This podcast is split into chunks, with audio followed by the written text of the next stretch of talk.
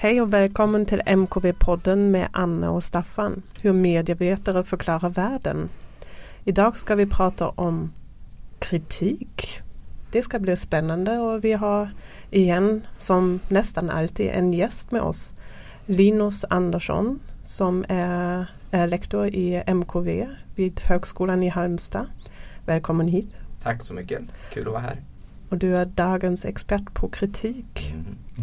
Hur kom vi in på det här ämnet egentligen? Ja, vi undervisar ju på något sätt i MKV med kritiska perspektiv på media.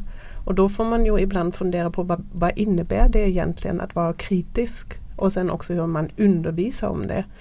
Och um, sen kan man ju tänka vad har kritik med medierna att göra? Uh, är det där kritiken yttras? Eller är det där vi får input för att vara kritisk? Uh, men också vilken roll spelar kritik idag? Kan man fundera på. Uh, finns det utrymme för kritik eller för mycket utrymme? Finns det kritik överallt och därmed finns det egentligen ingen kritik alls? Så det var lite sådana diskussioner som vi hade, eller hur mm. Staffan? Ja, just det där med kritikens status idag är väl det är liksom lite motsägande signaler om man säger så. Vissa menar att kritiken befinner sig i kris. Och då kanske man framförallt tänker på liksom kulturkritik och den centrala position som fanns i, i press och rationella medier. Och kulturkritik som verkar ha monterats ner. Och, och sådana här liksom institutioner som pressombudsmannen och eh, filmcensuren och sådana här som också liksom har eh, tappat i utrymme.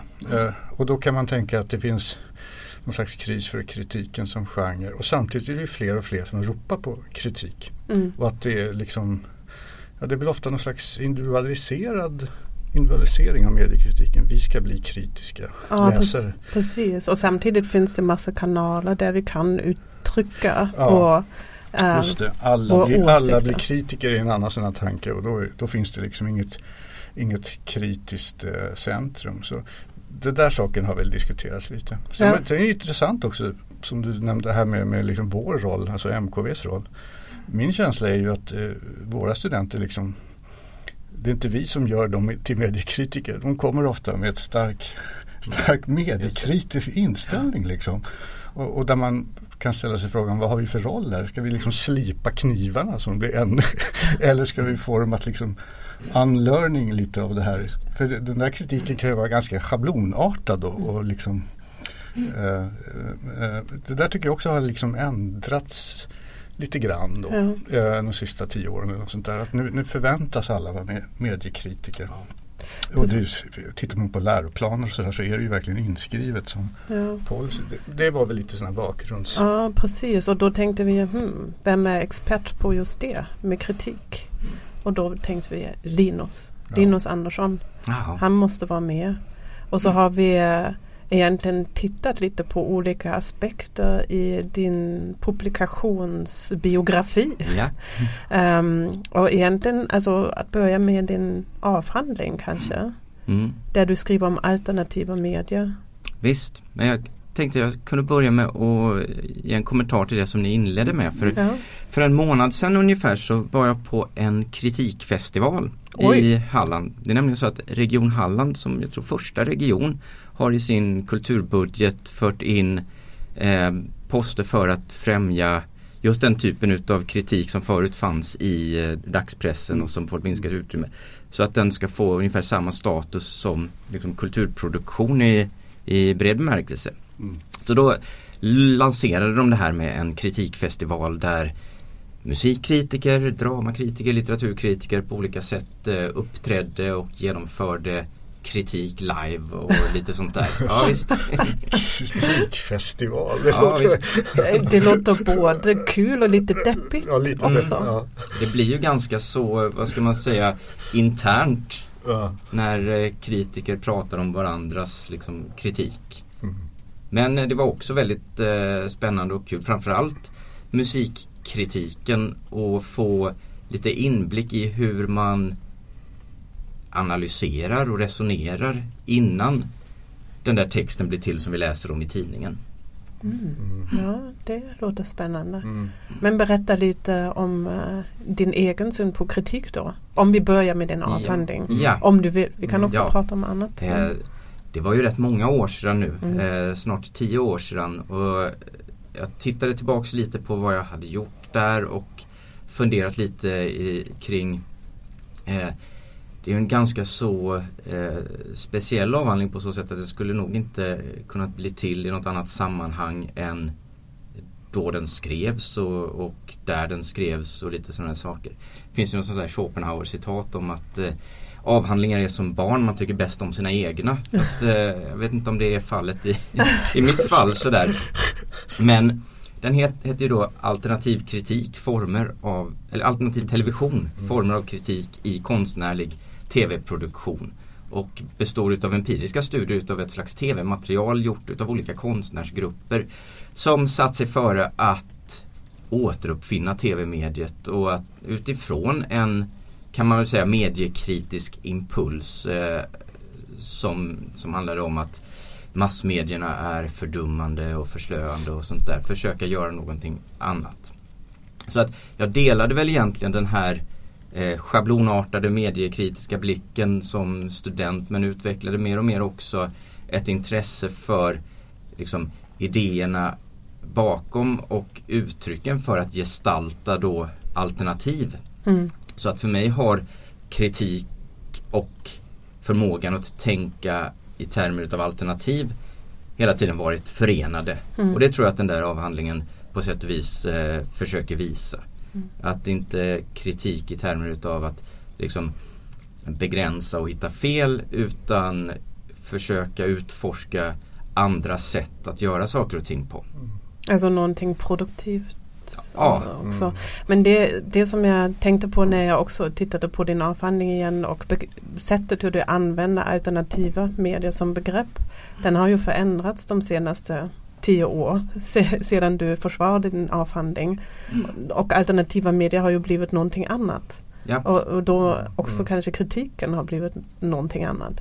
Ja, eh, jag tror nog att det eh, Dels så kom det ju en våg för, ja det är väl nästan 20 år sedan utav både eh, böcker och studier och, och, kanske också liksom empiriska exempel på liksom, alternativa medier. Och det var delvis kopplat ihop med en sån här framväxt utav nya sociala rörelser och en ny progressiv rättviserörelse och sånt där. Och som tillsammans med liksom internets expansion försökte hitta nya former för offentligt samtal och, och sådana där grejer. Ehm, så det var ju på sätt och vis en sån ingång som jag hade. Sedan så kan man väl säga att den vågen ebbade ut ganska mycket. Och istället så märkte man att de som var mest framgångsrika med att bygga liksom, alternativa nätverk utav kommunikation hade vad ska man säga, andra motiv än eh, progressiva och eh, eh global rättvisefrågor utan det är snarare vad man skulle kunna kalla en repressiv och populistisk och, och ofta liksom extremt nationalistisk och, och radikalkonservativa och, och sådär. Så det är ju liksom en helt annan politisk rörelse. Mm. Mm. Och sen är då frågan eh, som du ställer, är det så att det är eh, formerna för mediekritiken som, som de så att säga eh, ut, eh, ger uttryck för som är nyckeln till deras framgång eller är det deras liksom, idéer och, och åsikter? Och det vet jag inte riktigt men de, mm. det, det som har hänt i alla fall att när vi pratar om alternativa medier idag så är det någonting helt annat mm. än vad som var mm. fallet för 15 år sedan. Mm.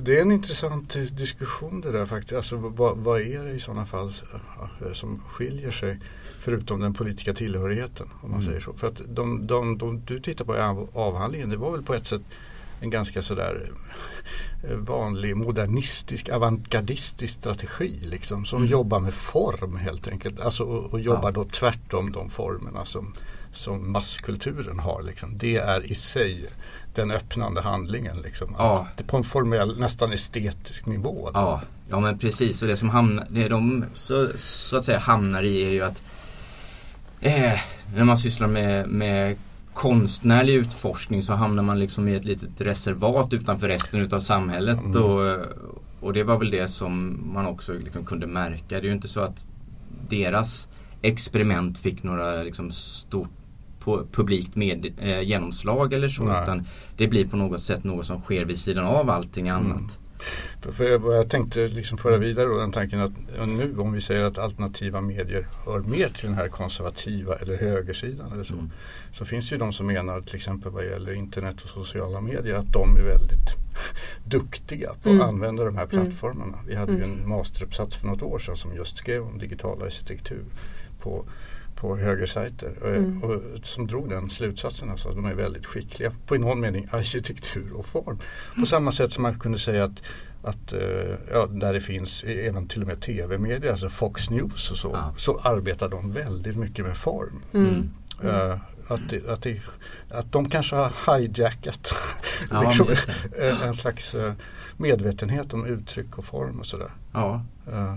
Eh, och, och, det är ju också sådana grejer som kanske då underskattas eller förbises bland eh, de olika typerna utav initiativ som man annars ser vad gäller att liksom, bygga nya medieplattformar och, mm. och så. Mm. Eh, för nu minns jag att du var ju du var den första tror jag i ett rum som sa det här kanske för tio år sedan eh, när du var inblandad i en studie från, från Statens medieråd eller något sånt där, som, som tittade på, på de här som väl då kallas för extremist. Mm sajterna. Och, och det, tanken var väl då att man skulle liksom bygga upp sådana här mediekunnigheter, kritiskt läsande och liksom avslöja de här. Mm. Uh, och att du liksom väckte frågan vad är det för skillnad egentligen mellan det ena och det andra. Och de här metoderna kan väl lika väl användas på, på andra hållet och att det blev konstig stämning i rummet. Eller? Ja, nej men visst. Och det var ungefär tio år sedan som vi blev klara med den där rapporten och i princip samma dag som vi levererade den till, det var ju ett liksom regeringsuppdrag och, och sådär. Så insåg jag att jag, att jag tvivlade på egentligen de här slutsatserna och förslag till åtgärder och sånt mm. som rapporten avslutades med. För att det som, det som den talade för, eller förespråkade var ju att eh, ja, utbilda barn i källkritik och unga mm. och att eh, fokusera på att eh, kunna genomskåda propaganda och sådana mm. saker. Och om man skulle ta eh, de miljöer som undersöktes här på, liksom, på allvar så var det ju just precis det som de sysslade med. Ja. Eh, och då hamnar man i en liksom konstigt läge att ja men eh, var kritisk och ifrågasätt allt men eh, det ska helst liksom mynna ut i att eh, tänka så som vi tänker. Mm. Eller något mm. sånt. Just det, den där likheten finns ju också där avslöja falskt medvetande hos den homogena det homogena mediesystemet. Det var ju liksom den, den kritiska teorins påstående. Liksom. Och, och, den finns nu på, på andra sidan. Alltså en slags misstänksam hermeneutik helt enkelt. Så. Ja. ja. så det jag har sysslat med de senaste åren skulle man väl kunna säga är att eh, undersöka om det finns en annan kritisk position än den där genomskådarpositionen. Mm. Eller som jag ibland kallar för den, liksom, den gnostiska eh, impulsen. Det vill säga eh, att, eh, menar, att inta en identitet av att vara liksom upplyst och, eh, och genomskådande och liksom lite, lite smartare än, än alla andra. på något sätt. Mm. Och att det är, eh, det är lätt att eh, sådana här satsningar på kritiskt tänkande slår in på det där spåret. Mm. Och eh, det, det finns liksom inte någon självklar väg från det till att eh, liksom bli en, en eh, sympatisör av det liksom, demokratiska öppna samhället till exempel. Mm. Mm. Mm. Eh, jag kommer att tänka på ett av våra första avsnitt som vi gjorde som handlade om tillit. Mm. Alltså det. där det behövs både kritik och tillit. En mm. demokrati på något sätt. Mm. Någon slags bastillit i institutioner och med människor. För att också kunna vara mm. kritisk till en viss grad. Visst, men det är också men, någonting med att liksom, grundbetydelsen av kritik Alltså det handlar inte bara om de här tricksen för att avslöja propaganda mm. utan på något sätt så kommer vi ur en värld där eh, ja, demokratin är, alltså, Habermas som sa, enda styrande principen i en offentlighet är det kritiska resonemanget. Mm. Om inte det finns så finns inte det här. Mm. Liksom. Och Kant som sa vi måste träda ut ur vår självförvållade omyndighet. Liksom person. Så att liksom både personen och det offentliga bygger i upplysningen på den här föreställningen om kritik. Liksom. Det. Uh, som det är frågan är, ja, var, den, var den tron befinner sig nu då också mm. förstås. Om man ska... Ja, och, och sen tänker jag nu när du nämner Kant så finns det sån här citat som jag ofta tar upp från någon utav förorden till någon utav hans kritiker som jag vet inte vem som har skrivit men som liksom försöker definiera Kants kritik mm. som eh, att pröva en förmågas kapacitet att utföra liksom, sina, sina handlingar eller sådär. Mm. Och det är ju en ja, vad ska man säga, det är en ganska så neutral eh, definition då. Då skulle mm. man kunna säga det, där behöver man inte ta in det här med liksom värdeomdöme och det behöver inte bli liksom normativt eller politiskt egentligen. Man skulle mm. kunna tänka sig att eh, det kritiska omdömet på sätt och vis eh, handlar om att ha en, eh, ja, men en förmåga att sortera saker mm. och, och, att eh, ja, men se i vilken utsträckning saker, det hänger ihop med analytiskt tänkande också mm. såklart. Mm. Men vad har det, allt det här med media att göra? Alltså jag tänker mm. på eh, en annan publikation som du har varit med kring mediekritik. Mm. Eh, där vi har um, här på Södertörn gett ut en lärobok som har det här namnet. Uh, och boken handlar ju å ena sidan om hur man kan använda media för att vara kritisk. Mm. Olika estetiska uttrycksformer. Uh, men också vilken slags kritik behövs eh, gentemot media kanske. Ifrågasätta mm. vissa mm. positioner och så vidare. Mm. Källkritik och mm. så. Men också bortom källkritiken. Vad innebär mediekritik? Mm. Vad var det du skrev om? Ja, jag skrev om det jag kallar för formalistisk mediekritik och utgick från den studie jag gjort till avhandlingen och egentligen kopplade ihop två eh, idétraditioner eh, kring eh, ja, men, uttryckssättets kritiska potential om man säger så. Å ena sidan så var det den mer Frankfurtskolan eh, kritisk teoripositionen. Och å andra sidan så var jag liksom inne på de här ja, debatterna som fördes kring eh, tidskriften Screen på 70-talet mm. i Storbritannien och om eh, vad ska man säga, tittarpositioner och vilken utsträckning som texten dikterar en slags eh, tittarposition och, och, mm. eh, och, vad som är liksom den annars då aktiva och kritiska publiken. För mm. Eh, när man jobbade med konst, eh, i konstsammanhang så fanns där ju ganska mycket stark tilltro, uppfattar jag det som, till liksom, textens förmåga att eh, påverka betraktaren. Eh, mm i mycket högre utsträckning än hur vi pratar om sådana saker inom liksom medie och kommunikationsvetenskap där vi oftast eh, fokuserar på tolkningsarbetet mm. och tolkningsprocessen och, mm. och de bitarna. Det där är just kopplingen till aktiv. Mm. Alltså det. det är slående tycker jag när man eh, Alltså det står ju i läroböcker så man ska inte beskylla studenter men att den här, den här liksom uppdelningen att uh, kritisk teori de trodde att publiken var passiv mm och det är dåligt. Och Cultural Studies med flera menar att publiken är aktiv och det är bra. Alltså, mm, det är en extrem förenkling. Alltså, mm. eh, som Går man till de bra texterna i båda de här traditionerna så uttrycker de inte så liksom onyanserat. Och, eh, jag menar, om vi tittar på de här formerna som vi snuddar vid, alltså näthat och konspirationsteorier. Det, det är väl inte passivitet som, som, nej, nej, som uttrycker det. Och även den här tron på att den digitala arkitekturen i sig på internet ska föda någonting som är bra för nu mm. är man aktiv. Mm. Jag tror det ligger under där. Liksom. Mm. Så visar det sig att det är andra som är bättre på att vara aktiva äh, än, än det, de värden vi har hoppats på. Men det är mm. någonting med det där med aktiv passiv som, ja, som är lite äh, sådär Ja, jag tror man ska förhålla sig skeptisk till det för så enkelt kan det ju inte gärna vara. Liksom. Nej, nej, visst.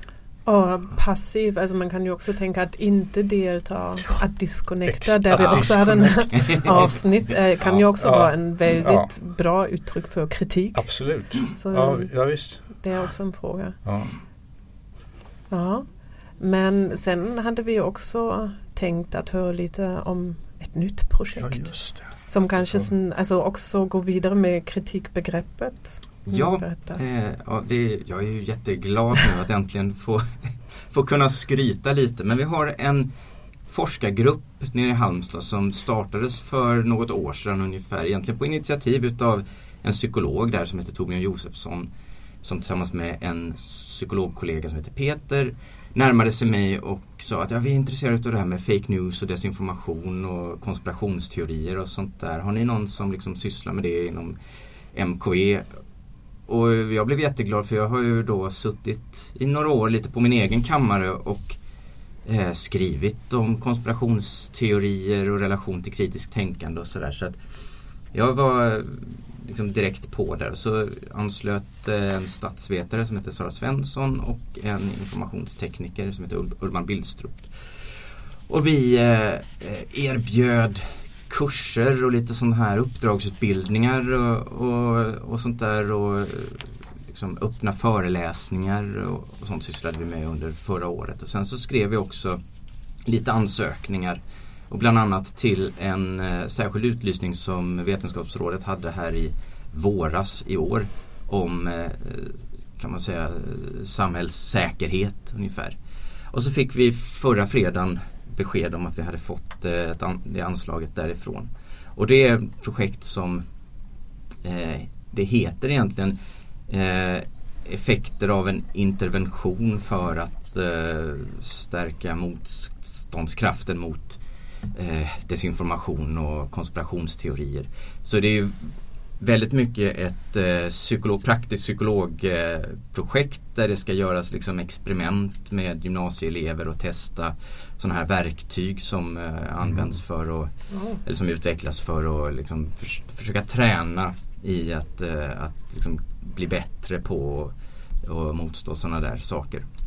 Eh, men min roll då från ett eh, liksom, MKV-perspektiv är ju att fokusera på, skulle man kunna säga, de, de digitala infrastrukturernas eh, roll i, i de här bitarna.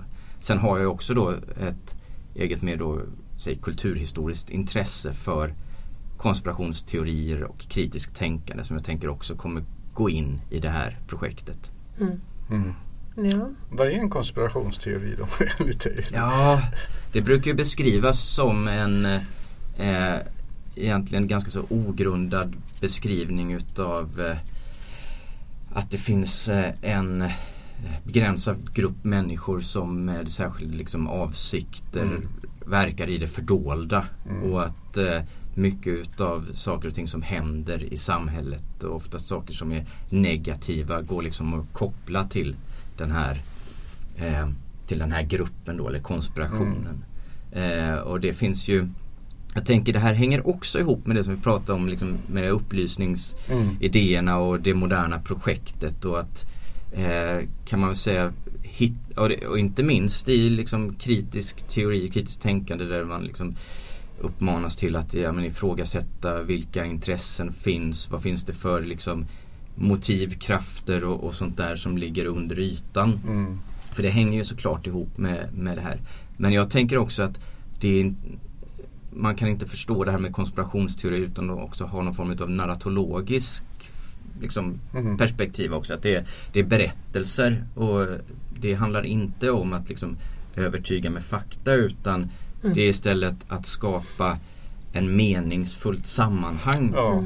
eh, som är liksom kärnan i ja. det i mycket större utsträckning. Ja, det är, som de brukar säga, en konspirationsteori är ju ändå en teori. Ja. det. det kanske är bättre med någon teori än ingen alls. Alltså ett sätt att upprätta ett samband där man inte tycker sig se några sam mm. samband alls. Mm. Liksom ett första mm. försök. Att, Ja, visst. Orsak och verkan. Och, och, då är frågan vad är det för skillnad på dem och de vi tr vill ja. tro på. Då, apropå det här att liksom sätta sig på lite höga hästar och ja, avslöjas. Vad, vad, är, vad är det egentligen? Ja men, ja men visst, för här kommer man ju in på vad jag tycker är liksom ganska så fundamentala existentiella frågor för mm. vi, har ju, vi har ju alla liksom Ingen skulle ju trivas med att leva i ett totalt kritiskt tillstånd av liksom konstant omprövning utav mm. allting. Utan mm. för den här liksom ontologiska tryggheten så behövs det någon form av ramberättelse och ja. förståelse av oss själva och vår relation i sammanhang och så vidare.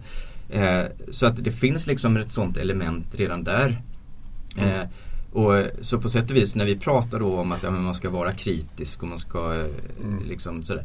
Eh, ja, i vissa sammanhang är det bra att vara det. Men i, i många sammanhang så eh, leder det ju också till att eh, det blir ganska så besvärligt mm. eh, och, och ja. direkt plågsamt. Ja. Tänker jag. Om man tänker på sådana här samtida konspirationsteorier. Eh, det sades någonstans, de hade räknat att Trump hade promotat över 25 stycken. Liksom. Mm. Men där var det ju någonting, inte minst med tempot. Eh, alltså, på vilket sätt han gjorde det och bara släppte det. Mm. Att liksom hålla, säga, Obama är inte född i USA och sådär. Mm. Så, sen när han själv ska ställa upp som president så säger han bara nej vi släpper det där. Han är född i USA. Mm. och, och journalisterna på CNN så, men vad fan så där får man väl inte säga. Ja, och sen kommer det här Biden har manipulerat Ukraina och sen mm. är, det, är det liksom bara borta. Det, det kommer en utredning mm. säger han. Liksom. Ja, när kommer den där jävla utredningen? Den mm. kommer inte. Eh, så att han var ju väldigt liksom, alltså det var någonting med intensiteten ja, som ökade och eh, eh, omöjligheten att falsifiera om man ja. tänker så här mm. vetenskapsteoretiskt. Det här går inte att falsifiera för det går för fort. Ja. Liksom. Mm. Men det intressanta är ju ändå att han bara alltså, slängde ut hypoteser ja, på något sätt. Inte en färdigbyggd teori. Teoribildning nej, händer någon annanstans i undervegetationen. Och där kan det ju dröja längre och det byggs in massa olika aspekter och på något sätt integreras med den Så det var någonting av hur den kopplades ihop med nyhetscykel. Ja. Alltså den här typen av förklaringar som fick en att uppleva dem som konspirationsteorier. Mm, mm. så, mm. ja. Men det är också intressant att höra lite um, alltså om samarbetet med just alltså psykologer mm. och så. Alltså som ju deras kunskapsproduktion ser ju ut på ett annat sätt. Hur, alltså hur reflekterar du det och just rollen, förståelsen av kritik? Ja, Eh, jag tänker att man, man måste vara rätt så öppensinnad. Mm. eller vad man ska säga. Traditionellt så har det ju i alla fall ur den eh, det spår utav medievetenskap som jag själv är liksom rotad i så har man ju haft eh, ganska lite kontakt med psykologer på det sättet och framförallt den typen utav eh, psykologer som sysslar med kvantitativa studier eller experimentella studier och som ju har ett mycket mer kanske då fyrkantigt approach än vad vi är vana vid. De har de jobbar mycket med sådana här liksom skalor. The, the Conspiracy Theory Belief Scale till exempel. Mm. finns det liksom olika mm. indikationer mm. eh, som man kan testa på folk med hjälp av eh, eh, enkätfrågor och, och, mm. och sådana saker. Och jag tycker det är lite spännande att eh, liksom, eh, få, få en inblick i, i det där. Och de har ju också till skillnad från, jag har ju läst ganska mycket nu om kritiskt tänkande inom, eh, inom pedagogik och, och sånt mm. där. Eh, där det ganska ofta förekommer som eh, ett, vad vi kallar för primitive concept. Ett begrepp som man sällan tar sig tid att eh, definiera utan man förutsätter att alla vet vad det innebär på något mm. sätt. Mm. Och så finns det jag vet inte 60 olika definitioner eller något sånt där som är i svang. Medans eh, eh, de är mycket mer tekniska på, hos psykologerna. Att, ja, men kritiskt eh, tänkande det mäter vi på en skala med mm. hjälp av de här mm. olika indikatorerna. Mm. Och likadant analytiskt tänkande är också en sån grej som de Det är liksom ett mått som de använder. Det är inte ett eh, begrepp de problematiserar. Ja. Och det tycker jag är lite spännande och, mm. och, och nytt för mig. Ja. Ja, nej, det låter väldigt spännande. Mm. Det ska bli kul att läsa mm. mm. och höra mer yeah. om projektet. Mm. Men ska vi gå över då till vår favoritdel av podden. Vi läser. Mm. Och jag tycker, alltså vi har den här gången så har vi läst uh, Bruno Latours Why has critique run out of steam from Matters of Fact uh, from matters of fact to matters of concern. Jag tycker mycket det vi har diskuterat mm. på något det. sätt tar han ju upp i sin text. Mm. Ska vi börja med att säga några ord om texten? Mm. Linus, Ska jag göra det? Yes. Eh, det är ju, alltså framförallt tycker jag att det är spännande att den är publicerad 2004 mm. mm. och tar upp, eh, i alla fall de första två sidorna, eh, tar upp saker som är eh, i princip dagsaktuella. Eh, det handlar om kulturkrig, det handlar om eh, hur det kritiska tänkandet eh, så att säga blivit ett slags verktyg för att leda till det som man kan se som är dess motsats och, och sådana saker. Så jag funderar när jag läser det på vad var det för grejer som liksom hände då mm. och som eh, liksom föranledde att han skrev detta. Eh, då. Han tar ju upp lite sånt där som 11 september och mm. invasionen av Irak. Och, eh, George W Bushs presidentskap och sånt där. Som ju var en tid då man också pratade egentligen om de här sakerna. Det är bara att efter Trump så har det liksom blivit det liksom överskuggar eh, mm. Bush-tiden mm. så himla mycket så att man glömmer bort att det ja. var lite sånt här resonemang på den tiden också.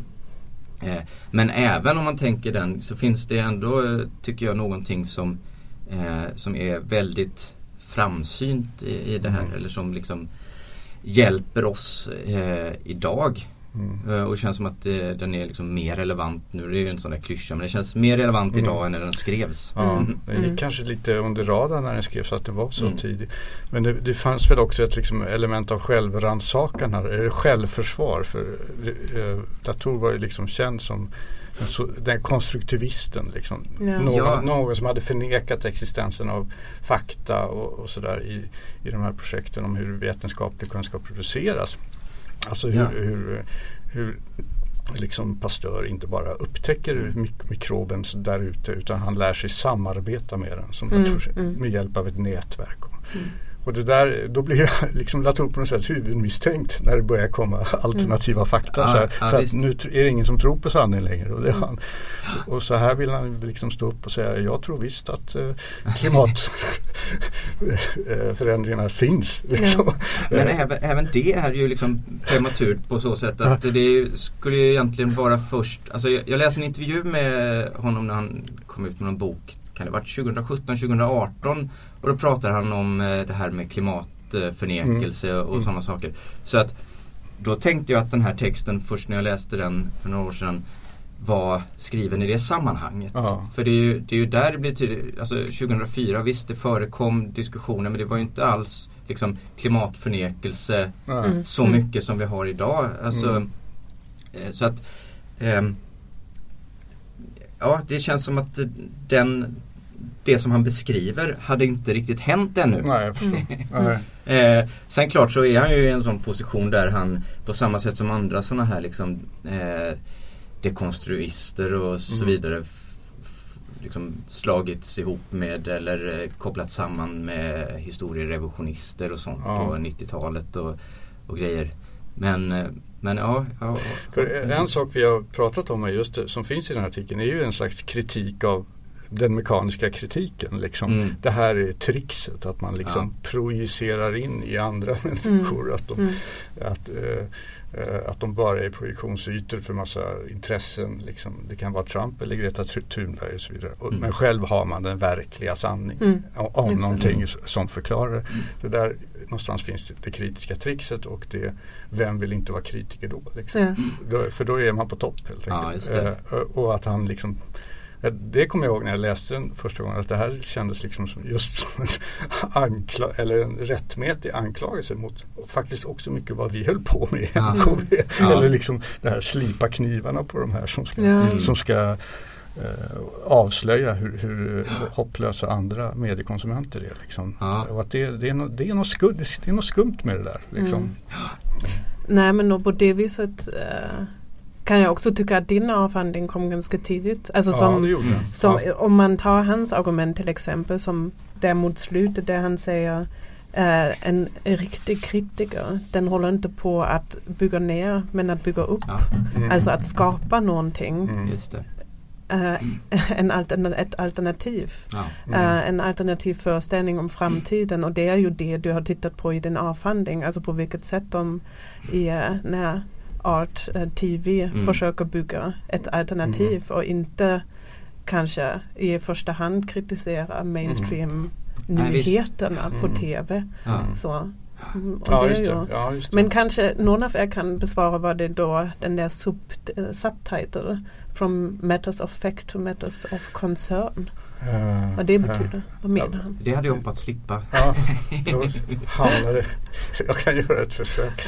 Men matters of fact, alltså det är att vi, ska, vi, vi han föreslår att vi ska tänka på faktaobjekt på eh, alltså på ett sätt, det är inte något som måste avslöjas eh, eh, men kanske något vi ska skydda, något vi bryr oss om, så att säga, något vi vill komma närmare. För, för mm. det är mm. inte, liksom tes som finns här. Det där jag sa, alltså Latour sa om konstruktivist, var inte att vi skulle gå bort från fakta utan Nej. vi skulle komma närmare ja. fakta. Ja. Alltså hur de produceras. Ja, precis, hur de och, och, då är det det här liksom mm. from matters of fact to gathering of, of, of mm. uh, concern. Mm. Alltså saker vi bryr oss om. Mm. Han har ju ett lite så här etymologiskt trick här att han tar upp ordet ting, så det isländska mm. tinget. Alltså, mm. Som både är ett ting, ett objekt och en, en, en, tidig samlingsplats för människor mm. att diskutera vad de bryr sig om.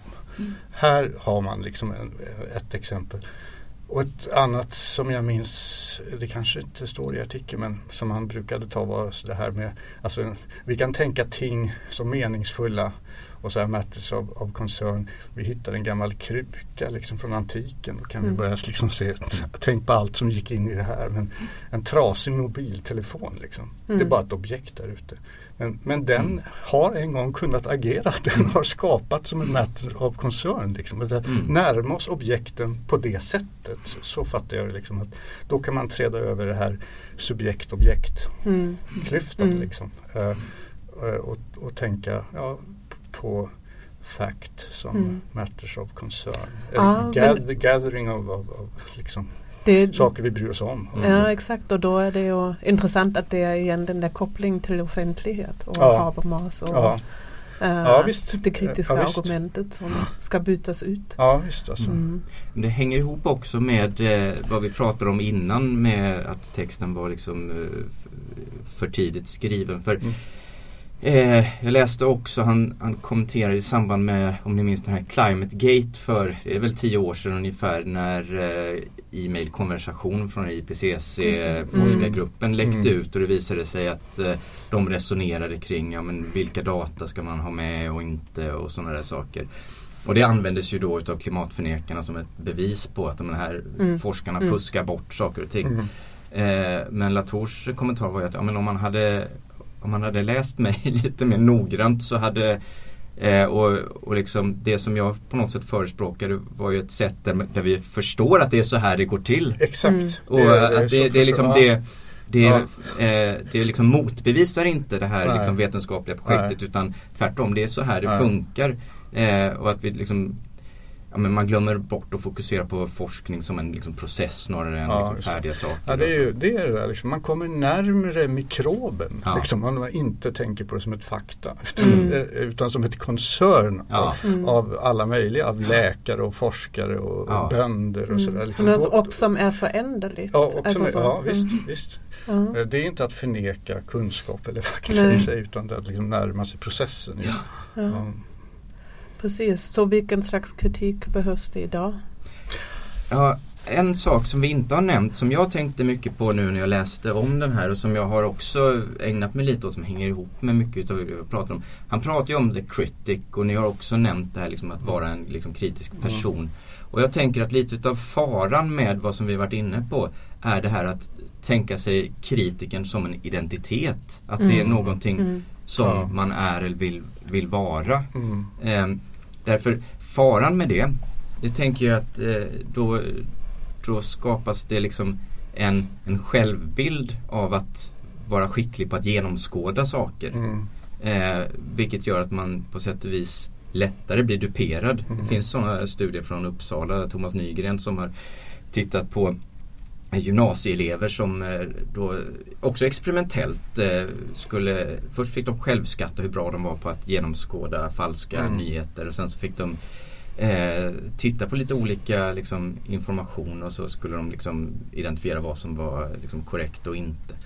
Och då fanns det liksom ett samband här mellan de som eh, såg sig själva som skickliga då, kritiker mm. presterade sämre än mm. de som var mer anspråkslösa. Mm. mm. Eh, så jag tänker det är också något som talar för att, liksom, att framhäva kritiken som en identitet av liksom upphöjd kunskap ja, är nog lite farligt. Utan det är istället då att eh, fostra den här då, nyfikna och, eh, och eh, eh ja, men inte lika tvärsäkra positionen eller något Nej, sånt där. Men det är inte också något med vart man riktar uppmärksamheten så att säga. Mm. Det är en sak att liksom titta på texter och avslöja dem. Men eh, nu för tiden finns det ju en ganska, eh, nu sprider sig en kritik kring ja, övervakningskapitalism till exempel. Mm. alltså, eh, eh, ganska sen insikt om vad de här Facebook och, och sociala mm. medier, liksom, deras affär, affärsmodell. Mm. Liksom. Jag tyckte jag hade många sådana vänner och kollegor höll på att säga, som vägrade att titta på TV3 för det var reklam men glatt mm. var ute på mm. Facebook och inte hade några som helst problem med det. Alltså, mm. det, det, tog liksom tid att sjunka in. Och den här liksom impulsen att titta på, titta på produktionsförhållandena, titta på affärsmodellen. Liksom. Uh, kan ju vara, den har ju vi också i vårt ämne kan man säga. Men den kanske ja. har blivit ännu viktigare nu då. Och, ja, och jag tror att här finns det någonting som vi kan också koppla tillbaka till vad vi började med. Att våra studenter kommer hit och mm. är redan ja. kritiska. Eh, och var kanske förut kritiska på så sätt att ja, men andra människor kan ta skada utav det här. Ja. Det var liksom den här tredjepersonseffekten. Mm. Ja, Men om man lyssnar på mina studenter i alla fall idag så är de väldigt mycket mer fokuserad på sin egen medieanvändning och ja. det finns mycket bekymmer kring det där. Så att eh, bedriva mediekritik i att förstå ja, men vad är det som gör att jag inte kan lägga ifrån mig telefonen. Det är ja. liksom någonting annat mm. tänker jag som också ja. på något sätt tar den här lite mer då ödmjuka eh, mm. liksom, per, liksom grundat i den egna erfarenheten mm. mm. eh, istället. Mm. Ja men um, ska vi stanna där? Ja. Mm. och remain critical. Ja. uh, men ja, som du kanske vet så avslutar vi podden alltid med en fråga. Om du skulle välja en låt som representerar dagens tema, vilken skulle det vara? Mm. The Idiots Are Taking Over med NoFX. ja men okay. då spelar vi den. Ja. Vad menar du med det? ja men den, eh, den kom eh, ungefär samtidigt som eh, den här texten skrevs 2003 någonting. Ja, okay. i, ja. Och liksom i jag tror att det skrevs mot bakgrund av Bush-administrationen ja, ja. och, och, sådär. Den är rolig. Ja, mm. Okej, okay. Jättebra. Då tar vi den. Tack så mycket tack, Linus. Linus. Tack själv, ja. jätteroligt. Ja.